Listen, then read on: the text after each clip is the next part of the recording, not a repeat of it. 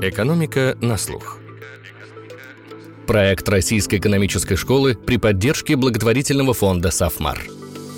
Всем привет! «Экономика на слух» продолжает цикл бесед об образовании. Меня зовут Екатерина Севякова. И сегодня у нас в студии два образовательных топ-менеджера. Ректор Московского физико-технического института и экс-министр образования Дмитрий Ливанов и ректор Российской экономической школы Антон Суворов. Кстати, в прошлом году МФТИ и РЭШ запустили бакалаврскую программу «Прикладная математика и информатика. Анализ данных, экономика и финансы», которая действует на базе физтеха. С двумя ректорами мы говорим об экономической отдачи от обучения, из чего состоит зарплатная премия выпускников ведущих вузов, как система образования будет обрабатывать запросы индустрии на технологизацию экономики, кто будет готовить новых инженеров для рынка труда, а также как в условиях размывания профессий и взрывного развития искусственного интеллекта и больших данных будет выглядеть диплом о высшем образовании. И небольшой анонс. С 29 июня по 4 июля Российская экономическая школа вновь проведет просветительские дни памяти сооснователя школы и выдающегося ученого ученого-экономиста Гура Офера. Вас ждут онлайн-дискуссии с участием ведущих ученых из числа профессоров РЭШ и ее выпускников, а также представителей бизнеса и государства. Они будут говорить об экономических эффектах искусственного интеллекта, природе инфляции, влиянии поведенческой экономики на личный капитал и глобальных технологиях. Регистрация на портале рэш guru.nes.ru и по ссылке в описании к выпуску. Дмитрий, добрый день. Здрасте. Антон, добрый день. Добрый день. У нас первый блок вопросов посвящен экономической отдаче от образования. И мы знаем, что в западных системах образования, это подтверждают множество исследований международных организаций, в частности в США и Европе, существует довольно четкая зависимость между уровнем полученного образования и будущими доходами специалистов. Соответственно, чем выше твой уровень образования, тем выше твой доход. В России эта связь выглядит немножко сложнее. Как вам кажется, почему и какие факторы на это влияют? Дмитрий? Ну, я бы не сказал, что в России эта связь сложнее. Есть группа ведущих университетов, диплом которых, безусловно, обеспечивает определенную премию при трудоустройстве. Это, как правило, сказывается при первом трудоустройстве и несколько лет после этого. Дальше, в общем-то, ситуация, насколько мне известно, выравнивается, поскольку уже люди оказываются в ситуации прямой конкуренции не дипломов, а их реальных способностей, трудолюбия, целеустремленности и так далее. Но, безусловно, эта премия есть, и группа, ну, может быть, десяток ведущих российских университетов, куда входит, безусловно, и РЭШ, и МФТИ, и мы это очень ценим, как раз своим выпускникам эту премию обеспечивает. Правильно ли я слышу, что выравнивание происходит за счет личных качеств мотивации человека? Ну, конечно, работодатель уже делает ассессмент, оценку работы каждого сотрудника в ходе его профессиональной деятельности и продвижение по карьерной лестнице дальше связано уже с этой оценкой, а не с тем дипломом, дипломом, которым человек обладает. Антон, на ваш взгляд, как выглядит эта связка в России? Что на нее влияет? Я бы хотел отметить, что это очень важная тема, и много экономистов занимаются измерением отдачи от образования, и результаты получаются разные. С одной стороны, много статей, которые говорят о том, что вроде бы эта отдача падает, и она не так высока, как в других странах. С другой стороны, есть очень крупные специалисты. Например, есть недавняя работа Ростислава Капелюшнику, который показывает, что если посмотреть немножко на другие данные, то оказывается, что с отдачей все в порядке, она оказывается около 13% за каждый дополнительный год обучения, что, в общем, примерно соответствует положению нашей страны вот в мировой экономической системе, системе образования. Поэтому я думаю, что все зависит от технологии оценки, но отдача, безусловно, есть. Опять же, есть исследования, которые вот подтверждают ровно то, что сейчас говорил Дмитрий, что действительно есть премия за качество образования. Действительно, ведущие вузы, конечно, дают существенно большую прибавку, чем рядовые. Вы сказали только что про методики, а что вообще может тогда искажать замерение экономической отдачи от образования? Мне кажется, один из важных факторов стоит в том, что любое такое обследование делается на определенной выборке, и эта выборка может быть не репрезентативная. То есть определенные категории работников просто будут в ней недопредставлены. Понятно, что размер выборки всегда достаточно ограниченный, поэтому если мы хотим сравнить, скажем, премию, которую дают сильные вузы с премией, которые дают более слабые, то сильных вузов действительно не так много, поэтому в любую большую выборку представителей сильных вузов пойдет не так много, поэтому это создает неизбежные трудности просто с статистическим анализом таких данных. Ну, кстати, я вот могу к этому добавить. Мы сейчас обсуждаем с Высшей школой экономики интересный проект, прямо связанный вот с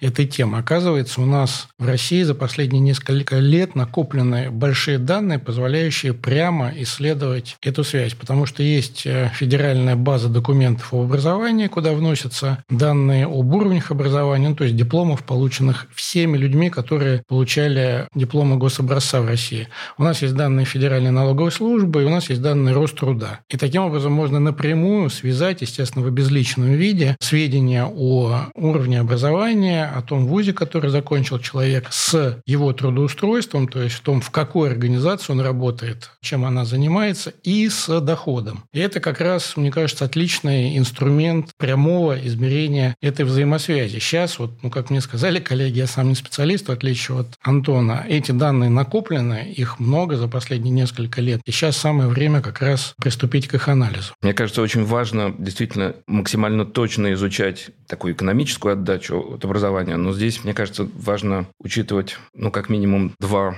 важных аспектов. Во-первых, все-таки зарплата не отражает удовлетворение человека от работы и ту пользу, которую он приносит в обществе. Понятно, что вряд ли зарплата типичного библиотекаря в ближайшее время сравняется с зарплатой успешного финансиста. Это не значит, что библиотекарь в каком-то смысле меньше нужен. Это очень важная мера, и когда мы можем что-то надежно померить, экономика – точная наука, как и физика, поэтому мы всегда максимально стремимся к измерениям, особенно если есть возможность действительно использовать большие данные, которые достаточно объективны. Ну, и второй аспект, который стоит учитывать, это то, что общественная отдача, так называемая, она на самом деле больше, чем частная отдача, она тоже не ограничивается зарплатой. Дело не только в том, какое удовлетворение получает человек от своей работы, от самореализации, но, кроме того, какую пользу он приносит обществу. Потому что, конечно, нам, наверное, всем гораздо комфортнее быть в обществе, в котором большой процент людей имеет классное высшее образование, чем оказаться в каком-то пещерном обществе, где все университеты закроются, и люди будут дикие бегать в шкурах. Поэтому, наверное, нужно смотреть на эту проблему шире. Просто нужно понимать, что это действительно вопрос такой достаточно многогранный, и нужно сочетать точные количественные методы с каким-то качественным пониманием. Давайте продолжим разговор про зарплатную премию. В прошлом году как раз Высшая школа экономики опубликовала большое исследование «Выпускники высшего образования на российском рынке труда. Тренды и вызовы». И как раз в этом исследовании изучили,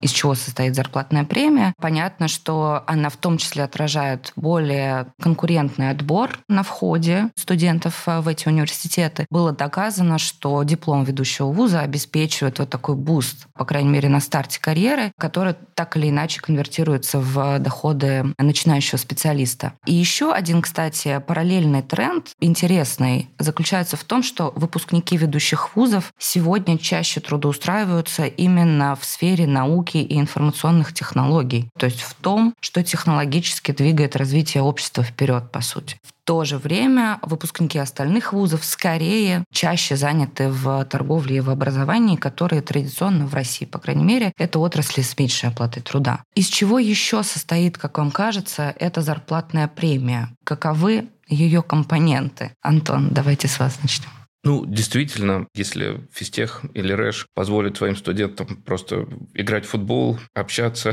отдыхать, то все равно, скорее всего, зарплатную премию мы увидим. Действительно, тот факт, что к нам поступают очень сильные ребята, в этом смысле нам повезло, но это не просто везение, мы много над этим работаем. Это, конечно, само по себе вот этот эффект отбора дает уже сильный трамплин в их будущей карьере. Но, конечно, хочется верить, что мы все-таки помогаем им научиться чему-то полезному, тому, что им пригодится в жизни, им и будущим работодателям. Ну и третий, наверное, важный компонент – это социализация, общение и такое взаимное обучение. Да? То есть, с одной стороны, университет старается помочь студентам получить знания, но с другой стороны, студенты учат друг друга, и это тоже очень важная составляющая обучения в университете. Третья миссия университетов, как мы говорили несколько лет назад. Дмитрий, как вам кажется, из чего состоит эта зарплатная премия? Понятно, что вот конкурентный отбор на входе конвертируется в качестве на выходе. А что еще в этой зарплатной премии, на ваш взгляд? Давайте встанем на позицию работодателя. Когда человек принимает на работу сотрудника, его прежде всего интересует вопрос, насколько он будет эффективно выполнять свои трудовые обязанности и насколько он сможет прогрессировать двигаться вперед и развиваться. А и с этой точки зрения, если мы образование рассматриваем как некоторую тренировочную площадку, то из лучших вузов приходят люди с хорошим уровнем подготовленности, то есть тренированные и готовые к сложной работе без доучивания, переучивания и так далее. Это означает, что в этих вузах подготовка была практикоориентированная, люди понимают реальные задачи, с которыми они столкнутся в жизни, а кроме того, действительно, они имеют достаточно развитый интеллект, способность осваивать новое. Это, в свою очередь, является следствием и высокого качества набора, и сложности образовательной программы в ВУЗе. Точно так же, как если,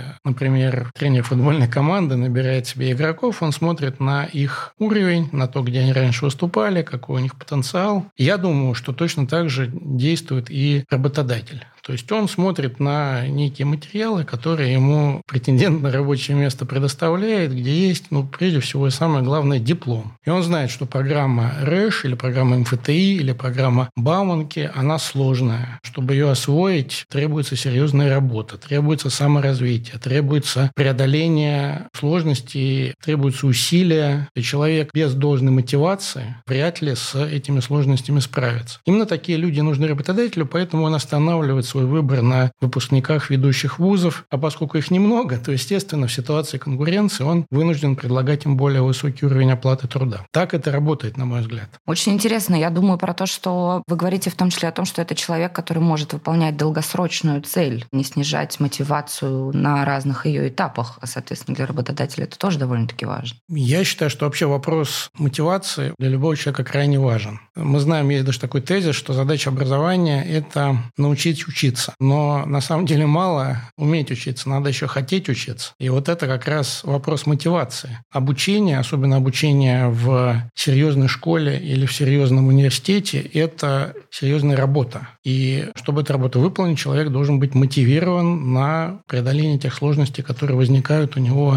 в ходе обучения. Вот это как раз и есть тот смысл, мне так кажется, ради которого ну, люди идут в систему образования. Потому что, конечно, навыки, которые которыми люди овладевают, профессиональные навыки, они сейчас устаревают все в большей и большей степени. Так называемые мягкие навыки, надпрофессиональные компетенции более устойчивы. Но, в общем, мне кажется, что вопрос мотивации, способности к саморазвитию – это, наверное, самое важное, что сегодня человеку нужно для успеха.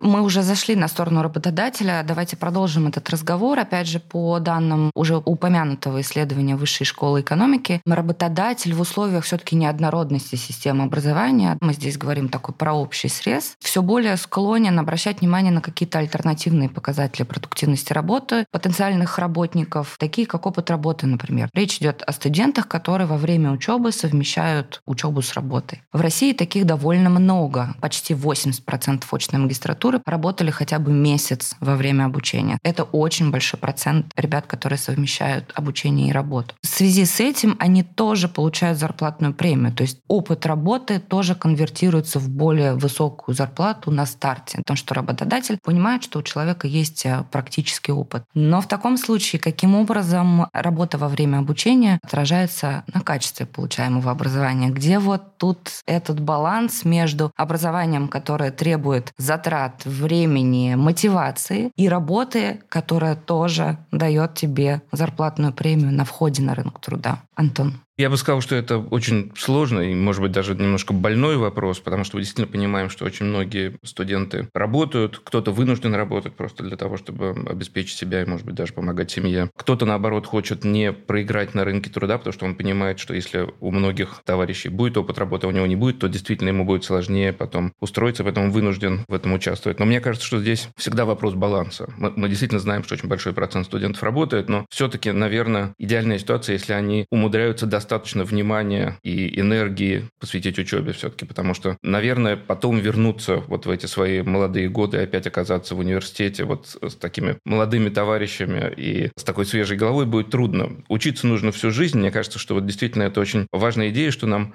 нужно сохранять в себе все мотивацию к тому, чтобы продолжать учиться. Потому что ну, вот эта зарплатная премия, о которой мы сейчас много говорили, это действительно очень важный показатель. Но важно и будет ли подобная зарплатная премия через 20 лет у выпускников наших вузов. И здесь, на самом деле, вот международные исследования показывают, что те образовательные системы, которые фокусируются на каких-то прикладных знаниях, они действительно часто помогают обеспечить хороший переход от образования к работе, меньше безработицы среди молодежи и выше зарплатная премия, но с другой стороны, с течением времени выигрыш такого образования, наоборот, начинает падать. Поэтому мне кажется, что вот очень важно думать в долгую. Миссия университета все-таки это помочь человеку самореализоваться на своем длинном жизненном пути. Там, слава богу, сейчас продолжительность жизни достаточно большая и продолжает Слава расти. Богу, да. увеличивается. И да. даже увеличивается, да. И, и есть куда расти еще. Поэтому мне кажется, что нам нужно обязательно играть в долгую, точно не убить, а наоборот подкрепить желание учиться, умение учиться. С другой стороны, конечно, не забывать о том, что мы должны дать нашим выпускникам хорошие стартовые позиции на рынке труда, потому что иначе им будет сложно самореализоваться. Да, даже если они будут хотеть учиться, но в жизни себя не найдут, то могут потеряться. Дмитрий, как бы вы на этот больной вопрос ответили? Вы знаете, вот есть знаменитая система физтеха, которая была 75 лет назад придумана тремя отцами-основателями МФТИ – Капицей, Ландау и Семеновым. Эта система очень простая. Она предполагает всего три основы. Первое – это действительно высокая селективность на входе, то есть отбор по всей стране самых талантливых выпускников школы в области математики, физики. Сейчас мы к этому добавляем информатику, биологию. Второе – это очень интенсивная подготовка на первых двух курсах, ну, может быть, двух с половиной курсах, когда интенсивность обучения базовым дисциплинам, прежде всего, естественно, научным, примерно в два раза выше, чем она была в те годы, да и сейчас в ведущих российских университетах, таких как МГУ или Бауманка, в два раза выше. А дальше уже с третьего курса люди уходят из аудитории и приходят в лаборатории, в конструкторские бюро. Сейчас это инжиниринговые центры или высокотехнологичные компании. И дальше их профессионализация происходит там. То есть они заняты тем же, чем люди в лаборатории, то есть исследованиями. Или они заняты тем же, чем люди в IT-компаниях, разработкой программного обеспечения. И люди, которые там работают и втягивают этих студентов в свою деятельность, учат их тому, что им нужно для того, чтобы стать успешными профессионалами. Вот это модель физтеха в том виде, в котором она была задумана и реализована. И мы, в общем, понимаем с вами, что в этой модели никакого противоречия между профессиональной деятельностью во время обучения и э, самим качеством обучения нет. Это две части одного целого. При этом дающие прекрасный результат. Сейчас, конечно, ситуация другая. Мы видим, что ну, мотивации изменились, и стипендия государственная, она больше не позволяет студентам себя прокормить, тем более помогать своей семье. Поэтому они вынуждены зарабатывать. Это неизбежно. И сейчас уже и со второго, и даже с первого курса за нашими студентами идет, например, настоящая охота со стороны IT-компании. Им предлагают серьезные деньги от 150 тысяч уже на первом курсе, просто за участие в в... стажировках? Не, не в стажировках, просто в проектах по созданию программного продукта, то есть в кодировании. И многие студенты, ну, они действительно подсаживаются на это, потому что деньги приличные. Сначала 150, потом 200, потом 250. Они на это подсаживаются и дальше, ну, извините меня за вульгаризм, забивают на учебу со всеми негативными для них потом последствиями. То есть они действительно имеют высокую заработную плату на входе, но потом, скорее всего, динамика их профессионального роста будет хуже, чем если бы они эти несколько лет посвятили серьезной учебе. Поэтому здесь вопрос, конечно, тонкий, и я абсолютно с Антоном согласен. Вопрос, с одной стороны, выбора каждого студента, с другой стороны, конечно, на нас, как на администраторах образования, лежит ответственность за то, чтобы все-таки сбалансировать эту модель. Нам все-таки нужна магистратура полного дня, когда люди серьезно занимаются исследованиями или инжинирингом, или проектной работой в магистратуре. Но для этого их деятельность должна быть обеспечена, в том числе они должны иметь доход, который позволяет хотя бы какой-то минимальный уровень достатка им иметь. Вот эта вот сложная тема, она в наших экономических условиях пока серьезного решения такого не имеет системного. Вот, скажем, мы там в этом году предложили нашим этим, так называемым, базовым организациям, академическим институтам, в основном у нас там больше 65 академических институтов, то есть институтов Российской Академии Наук, куда студенты, выбирающие научный трек, не хотят быть учеными, приходят как раз вот на третьем курсе и занимаются наукой, одновременно учатся. В магистратуре платить минимальную стипендию 15 тысяч рублей даже смешно сказать. Но вот с этого начали. Мы сказали, давайте вы будете 15 тысяч, и мы будем 15 тысяч доплачивать. Ну, 30. Все равно мы понимаем, в Москве для магистранта это мало. Но все равно мы делаем некий шаг. Но оказалось, что даже это для многих неприемлемо. Наших академических институтов. Они говорят, у нас нет денег. Откуда мы будем платить? У нас ну, нет для этого источников. Или просто жалко. Но дальше возникает вопрос, а зачем тогда нам туда студентов отправлять, если там даже нет научных проектов, участие в которых может обеспечить такой минимальный уровень дохода для студента? Это заставляет серьезно задуматься. Вы то есть это то, как, в общем... да, проекты? Ну, если они выполняют научный проект, угу. научный проект же кем-то финансируется, правильно? Работа людей в этом проекте должна быть оплачена. Конечно, работа студента стоит меньше, чем работа доктора наук. Мы это понимаем. В силу разного уровня квалификации. Но она что-то стоит. Ее стоимость не нулевая. Люди вкладывают свое время в это. Поэтому вот это как раз вопрос о том, как экономика влияет на подходы к образованию. Вопрос ну, очень важный. Еще раз повторю, что, мне кажется, в наших условиях пока эта проблема решения не имеет. Мы не можем всем, без исключения студентам, учащимся в государственных даже вузах, обеспечить достойную стипендию. Отсюда массовая профанация качества образования. Студенты делают вид, что учатся, а на самом деле работают. А вузы вынуждены делать вид, что они их учат. В результате у нас на рынок труда выходит в массовом порядке неподготовленные подготовленные люди.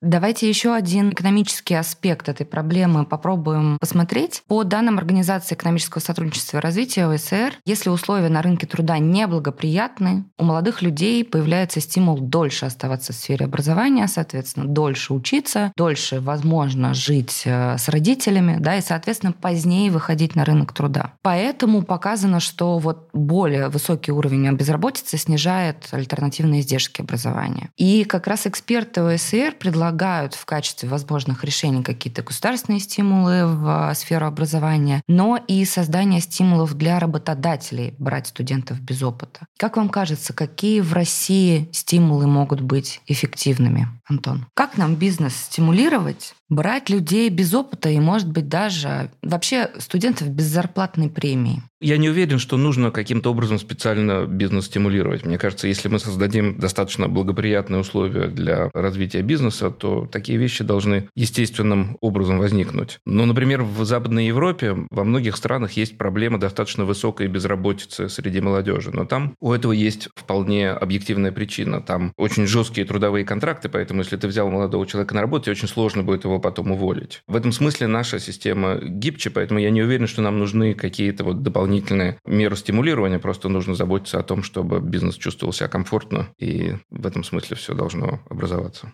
Дмитрий, как на ваш взгляд? По-моему, тоже у нас профицита рабочей силы нет. Наоборот, у нас люди в дефиците. И не хватает людей разной квалификации с высшим образованием и со средним образованием. Поэтому проблемы здесь точно нет. Действительно, я слышал, что в Испании, по-моему, безработица среди молодежи достигает 40%. Это вообще-то еще тоже страшновато. Южная Европа. Да, страшновато. Поэтому правительство этих стран, они что делают? Они стараются задержать людей в системе образования, продлить всячески их э, срок обучения для того, чтобы эти люди не уходили на рынок труда, поскольку там просто у них нет никакой перспективы. Это тоже путь, скорее всего, который ведет в тупик, но это пусть с этим разбираются другие. У нас, мне кажется, ситуация достаточно благополучная. Я вижу, что все или почти все крупные компании создают свои корпоративные образовательные центры, есть корпоративные университеты. Они вкладывают деньги в доучивание, переучивание людей, если они их получают недостаточно достаточной квалификации. То есть, в общем, инвестиции в обучение на корпоративном уровне идут, и с этой точки зрения бизнес научился качество персонала доводить до того уровня, который ему нужен. Даже в том случае, когда ну, вузы в силу разных причин не в состоянии обеспечить этот уровень квалификации. Есть еще один а, довольно противоречивый тренд а, в этом разговоре, который показывает нам, что со стороны работодателей диплом начинает в каких-то случаях цениться меньше. Простой пример. Если несколько лет назад в 80% вакансий американской компании IBM содержалось требование требования диплома, то теперь этот запрос только в половине объявлений. Понятно, что это локальный пример,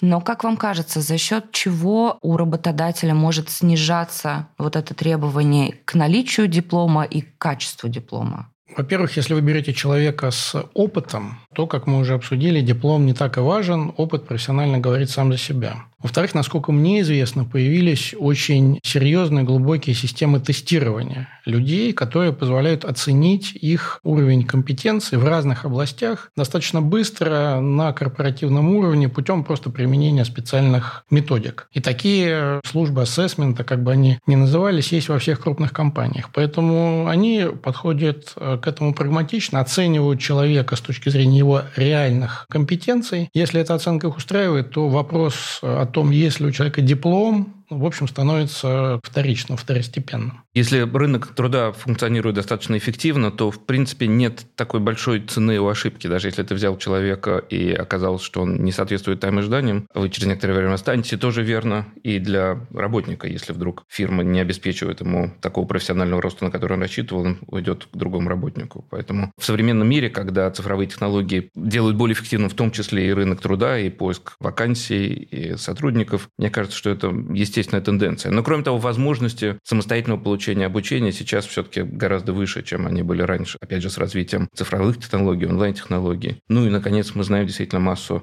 примеров выдающихся бизнесменов, которые не закончили университеты. Они, правда, поступали часто в э, лучшие университеты, но потом забрасывали их и добивались очень многого без какого-то фундаментального образования. Поэтому действительно это такая тенденция, мне кажется, совершенно естественная. Экономическое, инженерное, IT, физико-математическое образование – это вклад с довольно понятной отдачей. То есть мы видим, что выпускники, скорее всего, будут востребованы на рынке труда и будут уже на входе, на старте обладать довольно интересными зарплатами по сравнению с другими отраслями. И как раз данные Высшей школы экономики показывают, что сейчас в России самые высокие зарплаты у выпускников в области математики, компьютерных наук, а также других э, технических и инженерных направлений подготовки. То есть айтишники, инженеры и математики востребованы сейчас, и это показывают данные. Судя по списку Forbes США, примерно такая же история. Миллиардерами чаще всего становятся обладатели университетского образования по экономике, финансам, инженеры и специалисты в области компьютерных наук. Мы понимаем, что инженерами и математиками рынок труда не заполнишь. Что делать с поддержкой непопулярных, но общественно значимых профессий с экономической точки зрения? Ну, вы знаете, вот сейчас иногда звучат идеи, что нужно распределять выпускников вузов, потому что есть действительно какие-то дефицитные профессии, на которые выпускники не хотят идти. Ну, мне кажется, что все-таки рынок, а в некоторых случаях государство должно обеспечивать нормальную, достойную оплату труда для того, чтобы выпускники вузов шли в те места, где они нужны. И если мы говорим о какой-то нерыночной части экономики, ну, здесь нужно делать какой-то мониторинг и адаптировать зарплаты. Да, если мы видим, что где-то не хватает учителей, значит, нужно поднимать зарплату учителям. Если мы видим, что что не хватает врачей, нужно поднимать зарплату врачам. Здесь нет другого пути. Да, с госсектором в целом понятно. А как быть с негоссектором, Дмитрий, что вы думаете? Ну, по-моему, с негоссектором нет проблем. Рынок достаточно конкурентен. Если компании нужны более высококвалифицированные специалисты, ей придется делать более щедрое предложение на рынке труда, и все. Так это работает. Но действительно, Антон абсолютно прав, что если мы говорим, например, про учителей или врачей, то ситуация другая, потому что зарплату устанавливает государство на разных уровнях, федеральный, региональный, муниципальный. Этот уровень оплаты труда определяется просто бюджетом. Если у региона есть деньги на повышение зарплаты учителей, скорее всего, они будут повышены. А если нет, то нет. И, в общем, ситуация здесь точно не вполне благоприятная. Мы знаем, например, что в педагогических вузах уже десятилетиями действует так называемый двойной отрицательный отбор. То есть, во-первых, туда приходят выпускники школ с низкими показателями успеваемости. Во-вторых, выпускники педагогических вузов не хотят идти работать в школу. То есть, еще раз отсеиваются как бы лучше, уходя в другие области, области, а те, кто приходит в школу и должны, по идее, учить наших детей и обеспечивать им как раз высокий уровень подготовленности, мотивацию и так далее, а такого по факту не происходит. Эти ситуации, они, безусловно, должны решаться и могут решаться только на государственном уровне. И мы знаем, что, например, в 2012 году были определенные решения на уровне президента и правительства по повышению уровня оплаты труда вот так называемых работников бюджетной сферы, врачей, учителей, ученых, преподавателей вузов. И, в общем, это работает. Другое дело, что, конечно, конечно, сейчас мы понимаем, что динамика этого роста недостаточно, нужно инвестировать больше средств в социальные сферы, но в целом инструменты есть. И если они будут эффективно использоваться, то результат придет. Конечно, придет не в следующем году, не через год, поскольку система достаточно инерционна, а требуется, ну, скорее всего, 5-10 лет на то, чтобы все-таки вот эту обратную связь увидеть.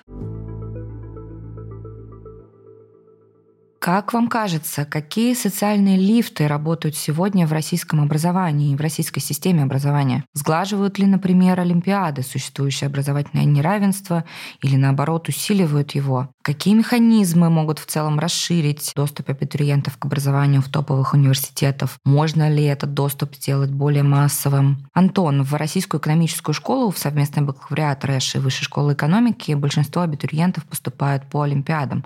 Поэтому тема эта вам хорошо знакома. Что скажете? Ну, мне кажется, что и система олимпиад, и ЕГЭ, которому я знаю, что у нас в обществе противоречивые отношения, они дают возможности, они все равно не равные, конечно, и ребята, которые учатся в каком-то крупном городе в сильной школе, объективно получают больше шансов добиться успеха и на Олимпиаде, и в ЕГЭ по сравнению с школьником, который учатся в каком-то маленьком городке. Но все равно, по крайней мере, это шаг в правильном направлении. Это стремление к тому, чтобы создать равные возможности. А мне кажется, что равные возможности, ну, это ответственность нашего общества. Здесь, мне кажется, двух мнений быть не может. Конечно, нужно стремиться к тому, чтобы вне зависимости от того, в какой семье, в каком месте родился ребенок, у него были все шансы добиться в жизни успеха. Мне кажется, это наша общая задача. Безусловно, талантливый человек в области математики или физики, или в области музыки или спорта может родиться в любой географической точке, ну, примерно с равной вероятностью. Мы это знаем. И поэтому, вне зависимости от того, где ребенок родился, в какой школе он учится, задача государства и общества дать ему все шансы для саморазвития, для того, чтобы свой талант проявить. Это идеальная ситуация. Но мы, конечно, живем не в идеальном мире. И ясно, что лучшие школы, московские и других мегаполисов, дают более высокий уровень подготовки и к ЕГЭ, и к Олимпиадам. В этом смысле никакого различия между ЕГЭ и Олимпиадами нет. Тут различие другое. ЕГЭ проверяет способность школьника решать стандартные задачи, что важно. Олимпиады нацелены на выявление способности решать нестандартные задачи. И то, другое важно. Кто-то лучше делает одно, кто-то лучше делает другое. Поэтому мы, кстати, с удовольствием совмещаем прием по ЕГЭ, по Олимпиадам, у нас примерно 50 на 50, и мы не видим никаких отличий успеваемости на первых двух-трех курсах. Статистически мы не видим различий между тем, кто поступил к нам по ЕГЭ или по результатам Олимпиады. Возможно, это в том числе следствие того, что уровень и тех, и других очень высокий. У нас средний балл больше 97. Вот, то есть это означает, что ну, мы работаем в самом-самом верхнем сегменте выпускников школ. Но говоря о неравенстве, тема, безусловно, есть. И мы знаем, что семьи, у которых есть дети, специально переезжают, покупают квартиры рядом с хорошими школами перевозят своих детей для того, чтобы дать им более высокие образовательные возможности. Что с этим делать? Безусловно, надо вкладывать больше денег в образование, развивать сеть, если мы говорим про профиль физтеха, физико-математических школ, не только в городах-миллионниках, но и в небольших городах, делать так, чтобы были качественные онлайн-программы и для школьников, и для учителей, которые позволяют и тем, и другим развиваться, и делать так, чтобы все-таки сама система экзаменов все равно меняется. Сама система приема в вузы была нацелена на обеспечение равенства. Я бы добавил еще, что на самом деле действительно разница между тем, чтобы выиграть Олимпиаду или добиться 400 баллов по ЕГЭ, отражает в том числе просто разные стратегии. Один человек понял, что ему легче добиться такого сбалансированного профиля и, в общем, в более-менее стандартных задачах действительно добиться совершенства, а другой понимает, что ему, наверное, удобнее сфокусироваться на каком-то одном предмете и постараться стараться взять главный приз. Поэтому это не обязательно изначально такие уж разные люди, просто это в том числе разные инструментарии, которые они выбрали для того, чтобы попасть в э, хороший вуз. Продолжая разговор про рынок труда, мы видим, что экономика все больше технологизируется, и, соответственно, новые технологии стимулируют ее развитие. Как вам кажется, кто должен взять на себя ответственность обучить новых инженеров, на которых сейчас есть спрос? Работодатели или система образования, у кого это лучше получится? И как вам кажется, что важнее научить разрабатывать идеи или технологии? Если мы посмотрим на так называемые технологические фронтиры, то есть на те области технологического развития, которые развиваются взрывным образом, там IT, искусственный интеллект, биомедицина, то мы увидим, что действительно там развитие происходит так быстро, что система образования просто за этим не успевает. И, скорее всего, успеть не может. Но если у вас каждый год, два, три появляются прорывные открытия, которые меняют саму парадигму деятельности, как, например, машинное обучение, то вузы, ну, в принципе, не могут э, за этим успеть, поскольку они живут в 4-5-летнем цикле. Мы формируем образовательную программу на 4 года. Соответственно, результат мы получим только через 4 года. А за это время время уже, скорее всего, ну, в такой области, как IT, очень многое поменяется. Поэтому здесь важнее действительно становится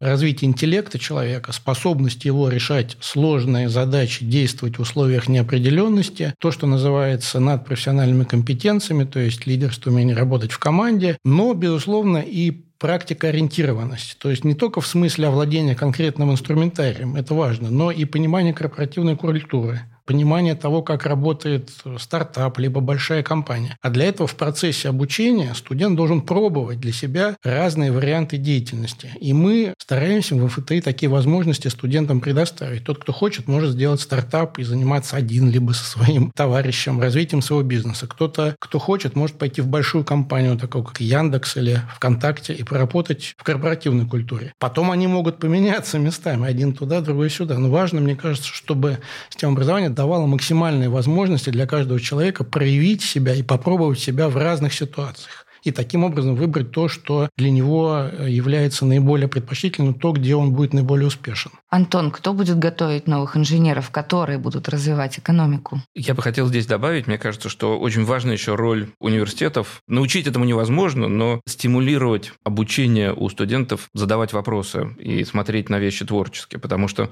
понятно, что действительно с развитием искусственного интеллекта любые рутинные задачи будут успешно решаться с минимальным участием человека. Поэтому Поэтому очень важно, чтобы на выходе наши выпускники были не просто исполнителями, пусть самого высокого класса, но людьми творческими, такими проактивными, которые действительно думают о том, какое место они могут занять в жизни. И это, я думаю, что до некоторой степени это вопрос будет, ну, если не выживание, то, по крайней мере, достижение какого-то профессионального успеха. Потому что действительно, ну, в США, например, наблюдается сейчас процесс поляризации работ, когда работа среднего уровня постепенно все хуже и хуже оплачивается. То есть есть, с одной стороны, какие-то низко низкооплачиваемые, требующие низкой квалификации работы, которые никуда не денутся. С другой стороны, требования к работникам, которые претендуют на высокую оплату, они становятся все выше и выше. То есть вот середина вымывается. У нас пока такого не наблюдается. Вот тоже есть свежие исследования Владимира Гимпельсона и Ростислава Кипелюшникова. В Европе вроде бы это в меньшей степени наблюдается, но ясно, что через несколько лет это придет и к нам. Поэтому мне кажется, что действительно задача университета – это сохранить мотивацию, научить учиться и научиться ставить новые задачи задача. Задача работодателя – помочь выпускнику адаптироваться к конкретной работе, приобрести какие-то специфические навыки. Говоря таким немножко экономическим жаргоном, задача университета – дать общий человеческий капитал, который достаточно универсальный и не устареет и через 10 лет, и через 20, и через 30. А задача работодателя – дать какие-то специфические навыки, которые помогут выпускнику быть успешным на конкретном рабочем месте. Как вам кажется, в условиях а, существующей технологической полуизоляции, как в России будет развиваться спрос на инженеров и какие возможности у российского высшего образования в области экономики и высоких технологий остаются в условиях разрыва международного научного сотрудничества и оттока мозгов, который мы, к сожалению, наблюдаем? Ну, я вижу за последний год очень серьезный поворот наших компаний, крупных и средних, в сторону развития своей собственной технологической базы. Потому что понятно, что последние 30 лет, и это абсолютно было объективно обусловлено, Наши компании жили в парадигме «мы купим то, что нам нужно». Мы приобретем технологии, мы приобретем оборудование, в которых они овеществлены, и мы будем производить продукцию там, первого передела вот на этом оборудовании и ее успешно продавать, и эта бизнес-модель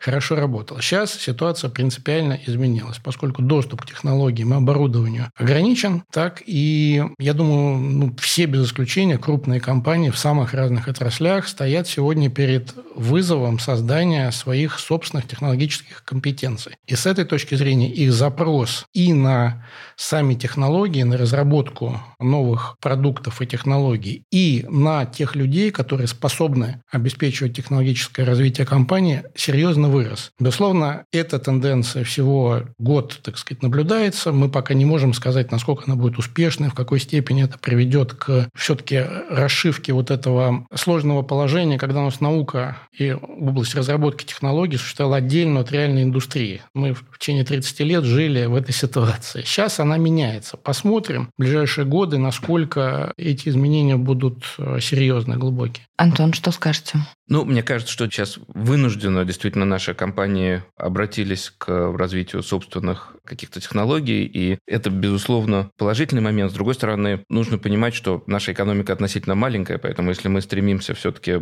быть действительно на фронтире, то, конечно, нужно стремиться изоляцию преодолевать, и я надеюсь, что те компании, которые сейчас вот действительно стали развивать свои продукты, все-таки у них будут глобальные амбиции, потому что иначе при всем внимании к развитию технологий мы неизбежно будем накапливать отставание отставание от лучших технологий, потому что если ваш рынок там 1-2% от мирового, то вы не можете конкурировать с компаниями, которые ориентируются на глобальный рынок.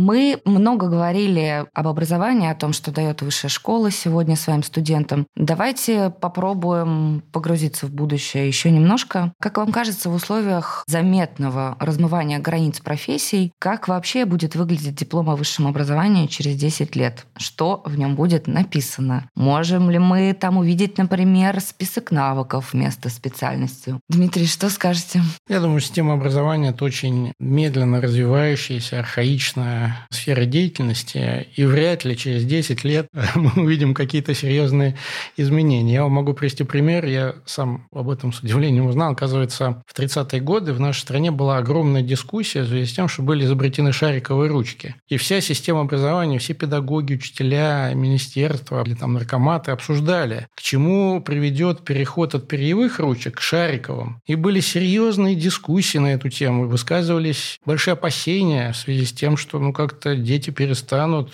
правильно писать, грамотность пострадает и так далее. Сейчас это выглядит смешно. Но, с другой стороны, многие дискуссии, которые сегодня идут, мне тоже напоминают вот эту, понимаете? Ну, конечно, искусственный интеллект уже изобретен, и технологии работают, и хотим мы этого или нет, они будут использоваться и в системе образования, и в индустрии, и так далее. Но, возвращаясь к началу, безусловно, система образования как раз в силу своей традиционности позволяет ну, в некоторой степени все вот эти технологические волны, которые человечество проходит, спокойно спокойно преодолевать, спокойно сохраняя приверженность традициям. Вот. Безусловно, есть какие-то инновации в образовании, они были, есть и будут, и это хорошо, но в целом, мне кажется, очень здорово, что система образования вот эту устойчивость и стабильность обеспечивает. Поэтому мой ответ через 10 лет все будет то же самое написано.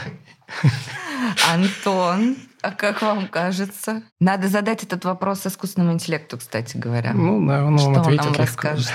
Ну, возможно, через 10 лет сам диплом, бумажку будет готовить не сотрудник учебного офиса, а там какая-нибудь очередная инкарнация чат GPT или чего-нибудь подобного. Но в целом я, конечно, соглашусь. Действительно, у нас инерционная система, и это по-своему хорошо. С другой стороны, мы уже начинаем обсуждать, а как нам быть действительно вот с развитием чат GPT и подобных чат-ботов, потому что действительно иногда они настолько удачно могут отвечать на вопросы и даже решать задачки, да, что это, с одной стороны, является вызовом, вызовом для нас всех, с другой стороны и возможностью. То есть нам нужно каким-то образом понять, как искусственный интеллект правильно интегрировать в образовательный процесс. Но я согласен, что это скорее вопрос про шариковые ручки. И я уверен, что мы так или иначе примем, может быть, разные, но достаточно удачные решения, адаптируемся. Ну вот интересно, как понять, что это временный прилив или что это долгие тренды. Всегда кажется, что вот образование и скорость — это какие-то вещи не очень совместимы, но, может быть, скорость изменений в образовании будет расти как раз течение этих лет? Скорость изменений в образовании примерно соответствует скорости изменения в развитии общества, в технологиях и так далее. Если в обществе происходит архаизация, социальные институты вырождаются, то то же самое происходит с образованием. Поэтому нужно к этому относиться спокойно. Образование – это часть общества, развивается вместе с ним. Потом действительно какие-то внешние шоки заставляют нас адаптироваться. Иногда мы узнаем, что какие-то возможности, которые были доступны раньше, на самом деле очень перспективны. Онлайн-образование, например, многие коллеги относились к нему очень скептически. Когда ковид заставил нас работать онлайн, мы поняли, что есть очень много вещей, которые онлайн можно делать, если не так же успешно, как в аудитории. Все-таки мы все очень очень ценим живое общение, то достаточно успешно, и в этом смысле у нас огромные преимущества перед работниками вроде парикмахеров, которые пока не научились свои услуги онлайн предоставлять. Ну, знаете, с другой стороны, вот я всем, кто рассуждает про онлайн-образование, задаю один вопрос. А вы бы согласились лететь в самолете, пилот которого получил онлайн-образование, и вот его как бы это первый полет? Или лечиться у врача, который прошел онлайн-курсы по стоматологии, а вот вы к нему пришли первый как бы его живой пациент. Никто не говорит, что он готов. Поэтому к этому нужно относиться относиться ну, просто спокойно. Не надо преувеличивать значимость онлайн-образования. Для каких-то образовательных задач, безусловно, это очень эффективно, но не надо перемешать его. Конечно. В заключительном вопросе я хочу попросить вас э, снять шапочки ректоров и надеть шапочку многодетного отца каждого из вас. Какое образование вы хотели бы, чтобы получили ваши дети? Как вы с ними об этом разговариваете? Есть ли среди них будущий экономист? Антон? Ну, мой старший сын учится в экономическом классе, он сам это выбрал. Я очень рад, но я никак не давил на него в эту сторону. Вы какую-то экспертизу предлагали ему для того, чтобы он решение это принимал? Конечно, предлагал. Поделитесь. Не... Ну, мне кажется, что мы всегда до некоторой степени, хотим мы этого или не хотим, служим примерами своим детям в чем-то удачным, в чем-то неудачным. Поэтому когда дети в какой-то мере делают выбор, чем-то перекликающий тем, что делали родители, это здорово. С другой стороны, мой средний сын увлекся биологией. Я не жена, не биолог, и достаточно далеки от этого. Дочка пока достаточно маленькая, чтобы говорить о том, угу. что ее ждет. Дмитрий, как э, в вашей семье Я тоже никогда не использую авторитет для того, чтобы вынудить детей принимать то или иное решение, связанное с э, образованием. Здоровье – это другое дело. Тут иногда необходимо включить родительский авторитет. Образование – это, я считаю, дело свободного выбора человека. И очень важно, чтобы каждый нашел то занятие, которое ему будет приносить удовольствие и радость в жизни. Но для этого нужно просто пробовать, выбирать. И здесь диктат как правило, бывает вреден и приводит к массе разочарований и даже трагедий. Поэтому вот я очень благодарен своим родителям за то, что они в свое время дали мне возможность свободно выбрать тот трек, который я выбрал. И, в общем, я стараюсь это перенести и на своих детей. Я, конечно, имела здесь не предметную область, а скорее качество образования. То каким было бы самое лучшее образование для ваших детей? Вот